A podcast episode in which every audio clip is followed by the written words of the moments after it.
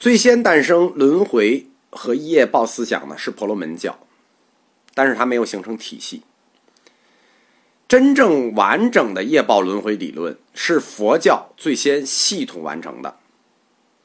我们说过，婆罗门教马上要迎来他宗教学的对手，他提出的轮回和业报思想叫做有我的轮回说，而挑战他的就是佛教的无我轮回说，二者都是轮回业报，但在意义上正好是针锋相对的。这就是前面讲的，到现在为止，这就是佛陀诞生前印度整个宗教的概貌。接着，佛陀就诞生了，一大堆人就诞生了。这是公元前七世纪到公元前六世纪。雅斯贝斯称这个时代叫轴心时代，也是我们说的黄金时代。中国老子、孔子，各种哲学流派，墨子、庄子、列子、诸子百家都出现了。印度奥义书和佛陀，伊朗索罗亚斯德提出了善与恶、光明与黑暗二元哲学。巴基斯坦以利亚、以赛亚第二先知们也就都来了。希腊呢也是贤哲如云，荷马。呃，哲学家巴门尼德、克拉赫利特、柏拉图，可以说，在没有联系的情况下，几乎是同时，中国、印度、西方三个互相不知道的地区，他们的文明都急速发展起来。在印度，这个时代被称为佛陀时代。到了佛陀时代，婆罗门教的正统思想有所深化。这就标志着，就是奥义书已经出现了，凡我一如的思想也已经成熟了。什么是凡呢？就我们刚才说过，就是宇宙与生命的根本原理，超越性的本体，一种精神，一切事物产生于它，依存于它，消灭后又归附于它。在这种性质上来看，它很像伊斯兰教的安拉。就是我们来自于安拉，又复归于安拉。换言之，凡是一种最根本的，我们说虽然是精神啊，但它又是最真实的存在。这种真精神存在才是最真实的，而一切呈现出来的事物，世界上的都是刺激的，甚至是虚幻性的存在。奥义书里反复做了凡的定义。因为我们很难理解啊，它是一种精神，又是最真实的存在，但是呢，剩下它构成它的世界却是虚幻的。所以说，凡到底是什么呢？不能用语言去把握它，也不能用思维去把握它。换言之，只要是肯定的方式去认识凡，都是错的。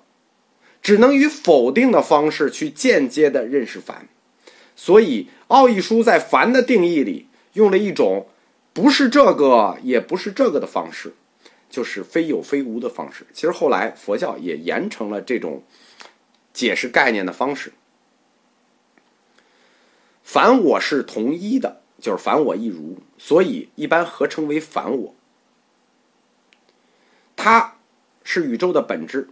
万物看成它的体现，这就是，嗯，凡的一个最终定义吧，或者说我们能理解的定义。在印度古典思想的后期，这个概念就成为费檀多派思想的核心，也是整个印度教的哲学思想核心。而这个时候，沙门思潮兴起了。教理也逐渐形成了有影响力的体系，在佛教典籍里称为六十二戒，就是六十二个外道。我们在《简明印度史》里讲过耆那教，那理论很完整了，已经。用现在的哲学分类法去分类，当时佛陀时代的六十二个外道有什么呢？有我论、必然论、自然论、偶然论。不可知论等等等等。佛教所说的外道，虽然有时候在典籍上也说外道婆罗门，但其实是不包括婆罗门教的，只只指沙门思潮。但是佛陀他自己也曾经出家做过沙门，那怎么说呢？所以佛教典籍把佛教的出家者和其他沙门是区别开的。佛教的沙门叫大沙门。在佛教兴起以前，沙门思潮就是对抗我们刚才谈的以梵为核心的婆罗门思潮。最著名的是沙门六道，就是沙门六师外道。所有沙门思潮的理论和思想，就是说这么多外道，但是他们的思想是有共同点的。第一点，否定吠陀，就是否定吠陀具有真理性，这很显然的嘛。第二，否定祭祀万能，否定祭祀万能这件事情，看似只是否定祭祀这个形式本身，但它带来的问题是很大的。为什么否定祭祀引申的问题是否定因果？大家想到了吗？就是说，否定祭祀会否定因果，这是为什么呢？因为祭祀的目的是在于求果，你肯定是有事儿求你才祭祀嘛。祭祀的目的就在于求果，所以祭祀这个本身就是因，你否定祭祀就是要否定因。因为祭祀没用，果没用，因就没用嘛。所以你否定祭祀，就是要否定因果。否定因果这件事将带来一个更严重的问题，就是否定善恶。因为没有因果，那谈何善恶，对吧？善恶没有意义了，没有因果报应，善恶没有意义。所以否定祭祀，在当时就被称为非道德论者，或者无因论者。而且否定祭祀还带来一个更大的隐含问题，就是说，我们说祭祀的目的是求果，那被祭祀被祭祀者是谁呢？是神。如果你要否定祭祀，不光是否定果，你将否定被祭祀的神。所以，否定祭祀万能论，它有两个很强的指向，就是否定神，否定善恶。这进一步就说反对神创世说，这是所有沙门思潮的一个共同思想指向。第三个，一部分沙门思潮持有的观点叫反对杀生。这个反对杀生，实际是反对祭祀里头杀动物。沙门运动啊，从某种意义上说是一种启蒙运动，它都属于自由思想者，它有争取平权的意识。实际都是婆罗门教种姓制度的反动。在沙门思潮里，最有影响的两个人，佛陀释迦牟尼和大雄尼干陀若提子，两者分别创立了佛教和耆那教。在沙门思潮的思想家里头，除了佛陀和大雄两人之外，其实剩下的人没有留下资料，没有留下任何资料。我们说佛教在古印度留下的资料都很少，何况沙门。因此，那我们今天如何知道沙门六道的思想呢？很显然，因为佛教和耆那教经常要批判他们，于是就留下一些具有批判性质的资料，但不完整。但根据这些资料，我们可以判断一下。沙门思潮这个六师外道的思想是什么？我在佛教通史的第二课里其实就讲过，简单讲过六师外道，介绍了其中的四个。我们这是印度佛教全史，所以我们就把六师外道都过一遍。六师外道的第一个，阿奇多，赤舍钦婆罗，他又叫顺势派。沙门六师里头，他是最独特的。他是什么呢？阿奇多他是唯物主义，而且他恐怕是印度史上唯一的一个，并且也是最大的一个唯物主义派别，昙花一现。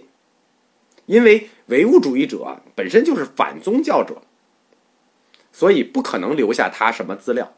他在他不光是当时是这个婆罗门教的对立面。他实际在沙门思潮里也是其他沙门的对立面，没有任何一部他的著作留下来。他的理论我们只能从佛教典籍里看到一点点，用中国话讲叫做“活在当下”，就是他的追求叫“活在当下”。阿奇多同志还是一个很现实的人，就顺势论。他的哲学宣传说：“你要活着，就要抓紧吃喝，抓紧快乐。什么叫顺势派？顺着这个世界的逻辑去活着，就叫顺势派。佛教管它叫顺势外道。在《中阿含经》里头，毫不客气地说，这都是畜生之论。这就表明了。”古代一般派别都不要说婆罗门，就一般的宗教派别对顺势派的态度。阿奇多他反对，在他看来一切不着边际的思想家。就其哲学立场来言，他只注重真实的感觉，与感觉对象。他否定任何。通过信仰获得的教条，就是因为你信这个，你就要遵守什么；你信这个，你就要相信什么。他反对这种教条，他只立足于当下的存在。他反对把生活中的注意力去集中于遥远的未来，就是说现世我都过不好，我就想来世这个事儿，我这个事儿不靠谱。所以，阿奇多，他真是生活中简单的快乐，所以他也不修行，他不追求禅定带来的快乐。那这实际是一种断见，就就是一种断灭见的立场啊！创世的神不存在，也没有灵魂，也没有轮回，那什么祭祀啊、布施都没有意义。宗教必然是有欺骗性的，所以说它是这个，它是印度所有宗教文化的反动。六师外道第一个就是他，六师外道的第二个莫加里居舍罗，他呢？叫生活派，或者叫命定派。什么叫命定派？就是相信命运，所有的事情都是命中注定。既然命中注定了，那你就随便生活着吧，怎么活都是活。在沙门思潮里头，它是一个重要的教团，它已经形成了教团，在当时，就是我们说的创立者莫加里居舍罗。生活派提出了一个非常有意思的概念，他是说，出家的沙门游行乞食，并不是为了寻求解脱，就是说，只是一种谋生方式或一种职业。换言之说，你出家做和尚，不是因为你想寻解脱，你做和尚只不过是一种职业，一种谋生方式。比如你讲佛法课去收费，那你就谈不上什么法布施。你叫法培训，你讲课讲佛法课收费，那就是一种职业，谈不上弘法。生活派就是这样对这个沙门进行贬斥的。他本人是一个虚无论主义者，但是竟然屌鬼的去相信命运，所以我们说他是一个命定论者，就是一切都命中注定了。既然命中注定了，那众生的行为和存在其实没有什么意义。命定论就是这个生活派的一个主要特征。他提出的一个非常有意思的创创建，就是说，出家与弘法就是一种职业。当然，他指的是收费的了啊，他不免 费的，我们还是算布施。六师外道的第三个。叫弗兰纳迦叶，这个在佛教史里就非常有名了。他是一个非道德论者。他为什么有名呢？第一，在当时他就领导了一个著名的沙门教团，并且在中印度传教。在中印度传教就意味着跟佛陀传教的范围是同一个范围。他是佛陀的劲敌，并且当时名声显赫。我们在。那个提婆达多问题里曾经讲过，他是佛教的第一大外道提婆达多的好友，他是一个激烈的非道德论者，他对善恶传统的善恶观进行了根本的颠覆，他认为没有善恶，善恶业报轮回因果根本就不能成立，没有什么你行善就能福报，你作恶就带来罪行，没有这个事儿。因此，他彻底的否定道德论，否定修行的作用。这里我们必须强调一点：否定道德，实际是沙门思潮绝大多数论师的共同立场。这不是说就是他们几个的立场啊，是共同立场。但是，他们所谓的否定道德，不是我们理解的否定道德，就是你这个人怎么坏怎么干，杀人放火强奸你都干，不是。他们所谓的不讲道德，是否定祭祀万能的这种带来的道德，不是说生活中就是一个臭流氓，不是这样的。